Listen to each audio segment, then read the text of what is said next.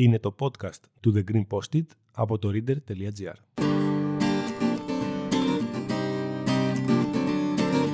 Γυρνάω στη Αθήνα στα σοκάκια και γράφω όλα τα εσώψυχά μου σε χαρτάκια. Γεια σας. Είμαι το Green Post-it. Συνήθως προσπαθώ να χωρέσω μεγάλες αναλύσεις σε μικρά χαρτάκια και μαζί θα κάνουμε το ανάποδο. Το αν θα τα καταφέρνω, δεν μπορώ να το ξέρω, αλλά μπορώ να σας λέω τι σκέφτομαι. Μπορείτε να ακολουθήσετε το podcast στο Spotify, να βαθμολογήσετε το podcast στο Spotify και αν δεν έχετε Spotify θα μας βρείτε επίσης στα Apple Podcasts, Google Podcasts αλλά και στο YouTube. Το σημερινό θέμα προέκυψε ως εξής. Μπήκε αυτή η νέα η χρονιά και εγώ είχα αφήσει κάπως κάβα για το Γενάρη όλα αυτά τα οποία δεν προλάβαινα να κάνω το Νοέμβρη και το Δεκέμβρη. Όταν λέω όλα αυτά εννοώ live, παραστάσεις, ταινίες στο σινεμά, εκθέσεις και μερικά από τα 356.000 πράγματα που συμβαίνουν σε αυτή την πόλη.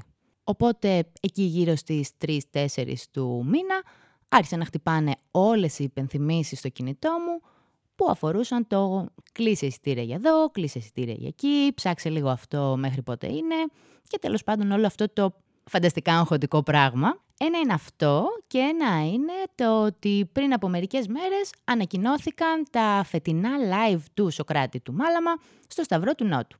Δευτέρες, όπως κάποιοι μπορεί να ξέρετε, εμείς ξέρουμε πολύ καλά. Δευτέρες λοιπόν στο Σταυρό του Νότου και μπαίνω να δω ε, για πόσες μέρες υπάρχουν εισιτήρια. Είχαν ανοίξει περίπου 8 Δευτέρες, ε, οι οποίες ήταν όλες πράσινες. Γενικώς όταν μιλάμε για εισιτήρια είμαστε στα πράσινα, στα κίτρινα και στο πορτοκαλί. Είναι ένα level ε, του πόσο θα αγχωθείς για το αν προλαβαίνεις να κλείσεις το εισιτήριο. Ανοίγουν λοιπόν τα εισιτήρια, λέω ok, τον ε, Γενάρη δεν με βολεύει να πάω, έχω και όλα αυτά από πριν που λέγαμε, θα πάω το Φλεβάρι, τέλος πάντων θα το σκεφτώ, θα το δω αύριο. Μπαίνω αύριο και βλέπω ότι οι πρώτες έξι Δευτέρες είναι sold out. Λέω, οκ, μην αγχώνεσαι, θα κλείσεις ε, τέλος Φλεβάρι. Μέχρι να αποφασίσω να κλείσω τέλος Φλεβάρι, γίνονται και αυτά sold out και τέλος πάντων, για να μην τα πολυλογώ, καταλήγω χωρίς εισιτήρια για το Σοκράτη, το οποίο παίζει να μην μου έχει συμβεί ποτέ. Περνάω λοιπόν το πρώτο άγχος του ότι δεν θα δω το live.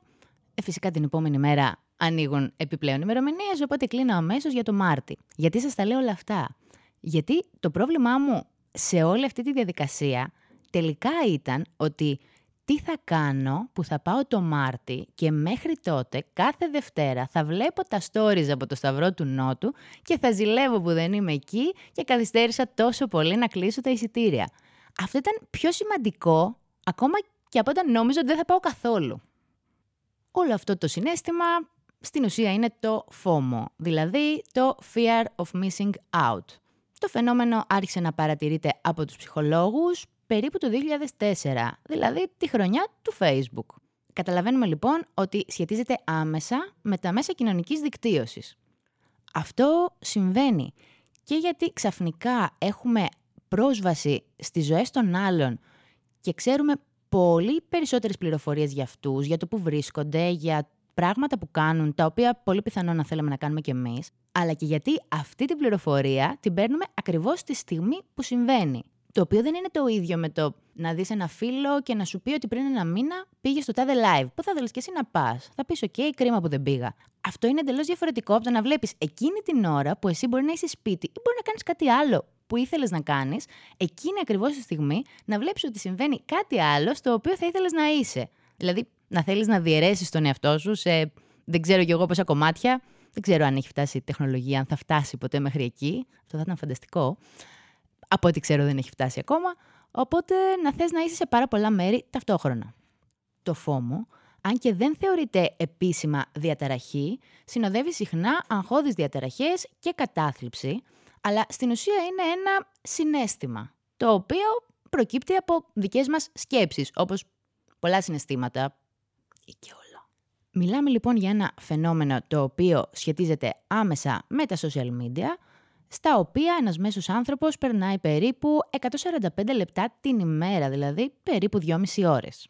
2,5 ώρες λοιπόν από τη ζωή σου είσαι εκτεθειμένος στις ζωές των άλλων, ένα, σε ειδήσεις δεύτερον, και εδώ είναι μια καλή ευκαιρία να σας παραπέμψω στο επεισόδιο υποφέρω σκρολάροντας ειδήσεις για να δείτε και αυτή την πλευρά των social media αν δεν το έχετε ακούσει. Εμείς θα μείνουμε τώρα στο κομμάτι του ότι παρατηρούμε τις ζωές των άλλων. Και οι άλλοι τις δικές μας βέβαια, δηλαδή μην το ξεχνάμε αυτό. Και μάλιστα υπάρχει και έρευνα η οποία λέει ότι οι ίδιοι άνθρωποι που εκνευρίζονται όταν βλέπουν τους άλλους να ανεβάζουν φωτογραφίες από τις διακοπές τους, είναι οι ίδιοι που θέλουν πάρα πολύ να ανεβάσουν φωτογραφίες από τις διακοπές τους, επειδή θέλουν οι άλλοι να ζηλέψουν. Δηλαδή, όντως υπάρχει έρευνα γι' αυτό. Και είναι πολύ περίεργο. Έχει να κάνει πάρα πολύ με το πώς αντιμετωπίζεις την ίδια συνθήκη όταν είσαι από τη μία πλευρά και όταν είσαι από την άλλη. Το φόμο λοιπόν έρχεται σε πρώτη ανάγνωση από έξω προς τα μέσα. Δηλαδή παρατηρούμε κάτι και προκύπτει το συνέστημά μας. Στην πραγματικότητα όμως, το φόμο προκύπτει από τον ίδιο μας τον εαυτό, από την αντίληψη που έχουμε για τον ίδιο μας τον εαυτό. Υπάρχει το Self-Determination Theory, ας το μεταφράσουμε θεωρία αυτοπροσδιορισμού, που ουσιαστικά έχει τρεις άξονες με βάση τους οποίους λειτουργούν τα εσωτερικά μας κίνητρα. Ο ένας είναι η επάρκεια, δηλαδή η ικανότητά μας να κάνουμε οτιδήποτε θέλουμε. Ο άλλος είναι η αυτονομία, δηλαδή το να μπορούμε ανεξάρτητα από τους υπόλοιπους να κάνουμε αυτά που θέλουμε. Και ο τρίτος είναι η ανάγκη δημιουργίας συναισθηματικών δεσμών με τους άλλους ανθρώπους, η ανάγκη μας για αποδοχή και όλο αυτό το κομμάτι.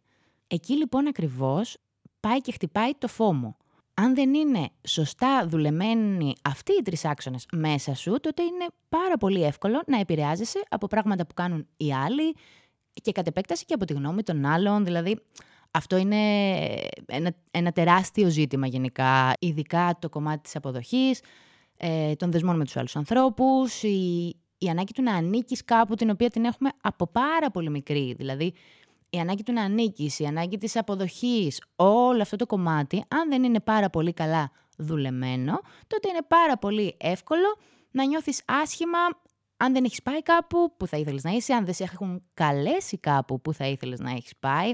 Όλα αυτά γίνονται πάρα πάρα πολύ σημαντικά, ακριβώς γιατί δεν τα έχεις δουλέψει μέσα σου. Το αποτέλεσμα είναι, πέρα από το άγχος και τη στεναχώρια ουσιαστικά που σου δημιουργείται, να χάνεις και την αίσθηση του τι ακριβώς θέλεις να κάνεις. Δηλαδή, μπαίνεις σε μια διαδικασία να θέλεις να κάνεις τα πάντα, χωρίς αυτό να το περνάς από τα φίλτρα σου και χωρίς πια να ξέρεις αν θα ήθελες να είσαι εκεί που νομίζεις ότι θα ήθελες να είσαι και στεναχωριέσαι που δεν είσαι. Είναι πάρα πολύ περίεργο το πώς λειτουργεί αυτό στην ψυχοσύνθεση του καθενός. Άρα όταν το φόμο πια λειτουργεί ακόμα και για πράγματα που δεν θέλεις καν να κάνεις, ο φόβος να μην τα χάσεις ανεβαίνει πια level και γίνεται ψυχαναγκαστική επιθυμία να ακολουθείς το οτιδήποτε, χωρίς να το περνάς από συγκεκριμένα φίλτρα και χωρίς να έχεις κάποια κριτήρια στο τέλος της ημέρας. Ε, συνδέεται στο μυαλό μου τουλάχιστον και πολύ με αυτή την αίσθηση που καμιά φορά θα ήθελες να έχεις κάνει κάτι, χωρίς να θες να το κάνεις όμως στην πραγματικότητα. Δηλαδή, θα ήθελα να έχω διαβάσει αυτό το βιβλίο, αλλά δεν είμαι διατεθειμένη να το διαβάσω. Θα ήθελα να έχω πάει στη συναυλία των News, αλλά όταν είχα εισιτήρια βαριόμουν και τα πούλησα και δεν πήγα. Οπότε όλο αυτό λίγο δεν διαχωρίζεται μέσα στο μυαλό μας. Σε μένα αυτό λειτουργεί ως εξής. Όπως έχουμε πει και έχετε καταλάβει, θέλω να κάνω αρκετά διαφορετικά πράγματα γενικώ στην καθημερινότητα. Οπότε, ας πούμε ότι ξεκινάμε από ένα σημείο 0, όπου εγώ θέλω να προγραμματίσω, δεν ξέρω, για τους επόμενους τρεις μήνες, να πάω σε 5 live, δύο εκθέσεις, σε 7 θέατρα. Όχι, εντάξει, αυτό είναι μεγάλο ψέμα. Μάξιμου με ένα θέατρο θα έβαζα σε τρεις μήνες. Τέλος πάντων, σε πάρα πολλά πράγματα. Και επειδή θέλω να τα κάνω, θέλω όντως να τα κάνω. Δηλαδή, αυτό το βήμα νιώθω ότι το έχω κάνει. Μπορώ να διαχωρίσω το τι θέλω να κάνω. Θέλω όντως να τα κάνω λοιπόν και αποφασίζω ότι θα κλείσω εισιτήρια για όλα αυτά, ακόμα και αν είναι 50 μέρες μετά, να είμαι ωραία και έτοιμη να πάω να τα δω. Έρχεται πολύ συχνά η μέρα που έχω αποφασίσει να πάω κάπου και φυσικά βαριέμαι και δεν θέλω να πάω. Οπότε, αφού έχω περάσει το άγχος στην αρχή να προλάβω να κλείσω εισιτήριο για να μην γίνει sold out ή οτιδήποτε, τελικά περνάω το άγχος του ότι δεν θέλω να πάω, αλλά έχω πάρει εισιτήριο και είναι κρίμα να μην πάω. Και εντάξει, Ωραία θα είναι μάλλον και αν δεν πάω αύριο θα σκέφτομαι μα γιατί δεν πήγα και τέλος πάντων όλο αυτό το πράγμα που συνήθως εν τέλει όντως πηγαίνεις. Περνάς λοιπόν σε αυτή τη φάση που έχεις λίγο καταπιεστεί με όλα αυτά που έχεις προγραμματίσει και κλείσει. Και πας στην επόμενη φάση. Εγώ δηλαδή. Γιατί μιλάμε για το, τον τρόπο που το, που το δουλεύω εγώ. Περνάω στην επόμενη φάση που είναι: Ωραία, δεν θα κλείνω τίποτα. Αν θέλω να πάω κάπου μια μέρα, θα βλέπω ότι είναι διαθέσιμο και θα πηγαίνω. Εκεί τα πράγματα φυσικά γίνονται ακόμα χειρότερα, γιατί εκεί δεν προλαβαίνω να κλείσω κάτι που ήθελα πολύ και μετά αρχίζω να διαβάζω κριτικές και πόσο φανταστικό ήταν αυτό το πράγμα και πόσο μοναδική ήταν αυτή η παράσταση που ήταν μόνο για τρεις μέρες και ε, ε, πόσο δεν το έχουμε ξαναδεί αυτό ποτέ στη ζωή μας και τέλος πάντων εκεί εμένα το, το φόμο μου μαξάρει πάρα πολύ. Οπότε φτάνω σε αυτό το στάδιο, είμαι έτοιμη να γυρίσω πίσω και να αρχίζω να κλείνω άπειρα εισιτήρια για πάρα πολλούς μήνες μετά και εκεί είναι που ισορροπώ στη χρυσή τομή που είναι η εξής. Από τα 10 που θέλω να κάνω, τα 4 ας πούμε είναι άχαστα. Αυτά λοιπόν θα τα στοχεύσω, θα τα κανονίσω, θα τα κλείσω και μάλλον θα πάω. Από τα υπόλοιπα τώρα, αυτά που δεν με νοιάζουν καθόλου, θα τα αφήσω στην άκρη και θα προσπαθήσω να μην επηρεαστώ από οτιδήποτε ακούσω μετά. Και υπάρχουν και αυτά που είμαι ντεμή και συνήθως θα αποφασίσω ότι θα τα κλείσω, αλλά θα δώσω στον εαυτό μου τη δυνατότητα να μην πάει αν δεν θέλει εκείνη την ημέρα.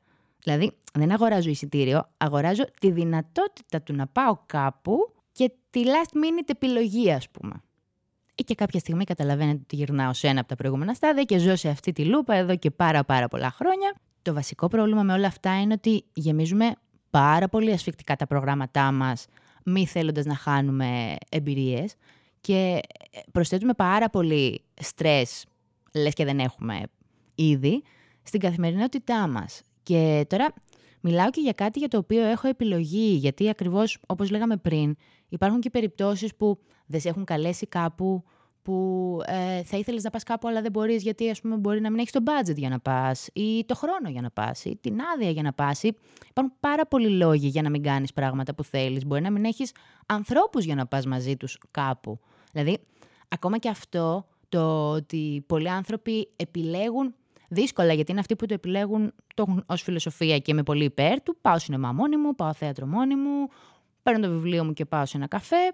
Που είναι πολύ ωραίο όταν το έχεις ως mentality, αλλά υπάρχουν άνθρωποι που το κάνουν ακριβώς προσπαθώντας να νικήσουν αυτό το φόμο που προκαλείται από το ότι δεν κάνουν πράγματα επειδή δεν έχουν παρέα για να τα κάνουν. Δηλαδή, ανοίγει πάρα πολύ αυτό το κομμάτι. Εγώ ίσως εστιάζω σε πολύ συγκεκριμένες συνθήκες που ταιριάζουν και με τις δικές μου τις εμπειρίες, αλλά το εύρος είναι τεράστιο. Μία ενδιαφέρουσα προσέγγιση που διάβασα, που δεν έχει σχέση με αυτό, αλλά κάπως μου ταιριάζει, είναι ότι μπαίνουμε σε μια διαδικασία να βάζουμε στόχους και να προσθέτουμε πράγματα και να ψάχνουμε το τι θέλουμε να κάνουμε επιπλέον, ενώ το πιο ουσιαστικό είναι να αρχίσουμε να αφαιρούμε αυτά που δεν θέλουμε να κάνουμε.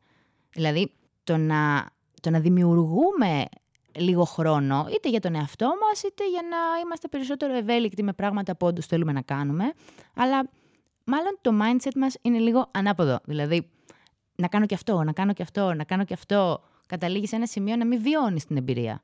Να κάνεις κάτι για να το κάνεις, για να πεις ότι το έκανες ή μάλλον για να μην πεις ότι δεν το έκανες, γιατί αυτή είναι η, πιο ζεστική ερμηνεία και καταλήγεις να είσαι από εδώ και από εκεί, το οποίο δεν ξέρω τελικά αν έχει κάποια ουσία. Η ουσία είναι στο να εστιάζεις. Να εστιάζεις σε αυτά που θέλεις όντως να κάνεις. Και αν δεν μπορείς να τα κάνεις, να προσπαθείς να τα κάνεις. Να εστιάσεις έστω και στην προσπάθεια δηλαδή αυτή. Αλλά πρέπει κάπως να αποδεχτούμε ότι είμαστε αναγκασμένοι να επιλέγουμε. Ότι δεν μπορούμε να τα κάνουμε όλα, δεν γίνεται. Και έχω και ένα χαρτάκι στο Green Post που λέει «Everything is a trade-off» και στην πραγματικότητα με κάθε επιλογή που κάνεις, κάνεις ταυτόχρονα άπειρες μη επιλογές. Όταν επιλέγω να βρίσκομαι κάπου, σημαίνει ταυτόχρονα ότι έχω επιλέξει να μην βρίσκομαι σε πάρα πολλά άλλα εναλλακτικά μέρη, να μην κάνω πολλά άλλα εναλλακτικά πράγματα. Δεν είναι δηλαδή τόσο απλό το να επιλέγω κάτι.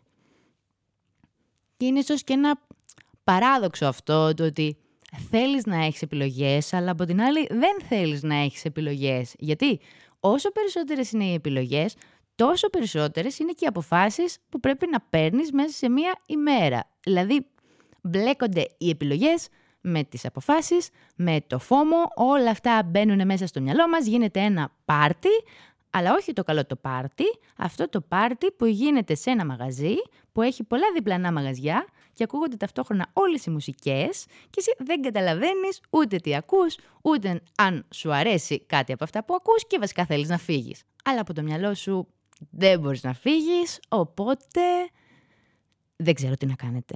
Δηλαδή, μην περιμένετε να σας πωλήσεις, Η άλλη σημαντική παράμετρος είναι ότι, για να γυρίσω δηλαδή και λίγο στα social media, όταν σκρολάρουμε και παίρνουμε αυτή την πληροφορία για τις ζωές των άλλων, ξεχνάμε ότι αυτά που βλέπουμε είναι ένα μέρος της ζωής των άλλων, ένα μέρος της φανταστικής ζωής των άλλων και ότι υπάρχουν πολύ περισσότερα, κατά πάσα πιθανότητα, που δεν βλέπουμε και που μάλλον δεν είναι τόσο φανταστικά.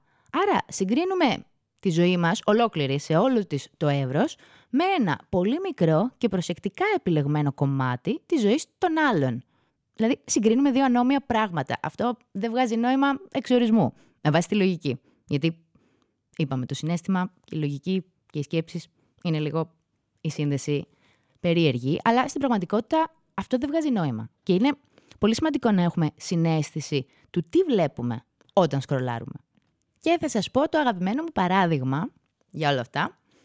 Συχνά στην παρέα έχουμε τη συζήτηση γιατί όλοι πηγαίνουν συνέχεια ταξίδια και εμείς δεν πηγαίνουμε.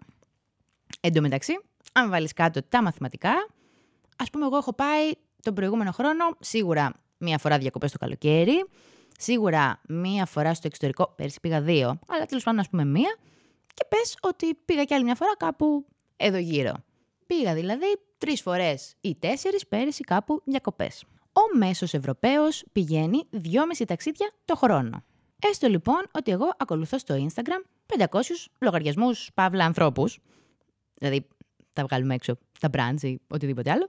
Λοιπόν, 500 λογαριασμούς παύλα ανθρώπους. Οι οποίοι, έστω ότι ανεβάζουν από το κάθε ταξίδι τους, από αυτά τα δυόμιση, μόνο ένα story. Μόνο ένα. Σε αυτή την περίπτωση λοιπόν θα περάσουν από μπροστά μου 1250 stories.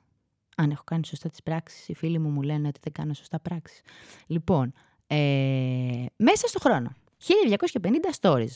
Άρα, εγώ βλέπω κάθε μέρα 4 stories από διαφορετικά ή και όχι μέρη, στα οποία έχει πάει κάποιος. Και αυτό με κάνει να πιστεύω ότι συνέχεια όλοι ταξιδεύουν, ενώ εγώ όχι. Γιατί κάθε μέρα βλέπω τέσσερα stories από τέσσερα διαφορετικά ταξίδια. Εν τω μεταξύ, εγώ με τα τρία ταξίδια μου πέρυσι έχω ταξιδέψει περισσότερο από το μέσο Ευρωπαίο που ταξίδεψε δυόμιση φορές πέρσι. Συμπέρασμα ότι όλο μου το φόμο και όλη μου αυτή η σκέψη ότι όλοι πάνε ταξίδια και εγώ δεν πάω είναι εντελώς πλασματική. Δεν, δεν υφίσταται καν. Δεν, δεν βγαίνει μαθηματικά. Και το πρόβλημα είναι ότι δεν είναι ότι θέλω να κάνω αυτά που κάνει κάποιος άλλος. Είναι ότι θέλω να κάνω όλα αυτά που κάνουν όλοι οι άλλοι. Συγκρίνω αυτά που κάνω με 500 φορές αυτά που κάνει κάποιος άλλος. Δηλαδή, είναι όλο λάθος. Είναι λάθος και η εστίαση στο ότι βλέπεις μόνο τα καλά πράγματα που ανεβάζουν οι άνθρωποι, τις ωραίες στιγμές. Και το δεύτερο είναι ότι το βλέπεις πάρα πολλές φορές γιατί ακολουθείς πολλούς ανθρώπους. Και όλα αυτά τα συγκρίνεις μόνο με τον εαυτό σου. Δεν βγάζει κανένα νόημα. Και καταλήγεις να νιώθεις το φόμο, να νιώθεις το άγχος, να νιώθεις τη μοναξιά, να νιώθεις ότι χάνεις πράγματα και όλο αυτό το κομμάτι που περιγράφουμε από την αρχή. Όπως είπα και πριν, tips δεν πρόκειται να σας δώσω και αυτά που βρήκα μπροστά μου δεν πρόκειται να τα εφαρμόσω. Ας πούμε, να, ωραία, η βασική συμβουλή είναι, για το φόμο τώρα, να μειώσεις το χρόνο που εκτίθεσαι στα social media. Να τον μειώσεις, ας πούμε, στα 30 λεπτά τη μέρα. Να μπεις δηλαδή στο κινητό να χαζέψεις και να βάλεις ξυπνητήρι σε 30 λεπτά να χτυπήσει για να σταματήσεις να χαζεύεις. Δηλαδή αυτό δεν είναι βιώσιμο. Οπότε, καλή συμβολή ακούγεται, αλλά δεν είναι βιώσιμο. Οπότε η δική μου η άποψη είναι ότι να πάμε λίγο στη ρίζα του προβλήματος. Δηλαδή αφού όλο αυτό προκύπτει από μέσα, να κάτσουμε να δουλέψουμε με τον εαυτό μας, όπως καλό είναι να κάνουμε γενικώς, να βρούμε λίγο ποιο είναι το πρόβλημα και νιώθουμε έτσι. Γιατί το πρόβλημα δεν είναι το τι κάνουν οι άλλοι άνθρωποι, το πρόβλημα είναι δικό μας. Οπότε να ψάξουμε να βρούμε από πού προέρχεται αυτό μας το συνέστημα και τότε να δούμε πώς θα δουλέψουμε πάνω σε αυτό. Αυτή είναι η δική μου άποψη, έτσι. Αυτά νομίζω για σήμερα και αυτό ήταν άλλο ένα επεισόδιο του podcast με τον εφάνταστο τίτλο The Green Posted, το podcast από το reader.gr. Θα με βρείτε στο Instagram για να μου πείτε μ, ποια ήταν η τελευταία συναυλία που δεν πήγατε και στεναχωρηθήκατε ή τέλος πάντων να μιλήσουμε λίγο για τα φόμο. Φόμος πιστεύεις, έχει πληθυντικό; Τέλος πάντων για αυτά να μιλήσουμε και ε, ελπίζω να σας είπα κάτι που δεν ξέρατε. Αν όχι, ίσως την επόμενη φορά.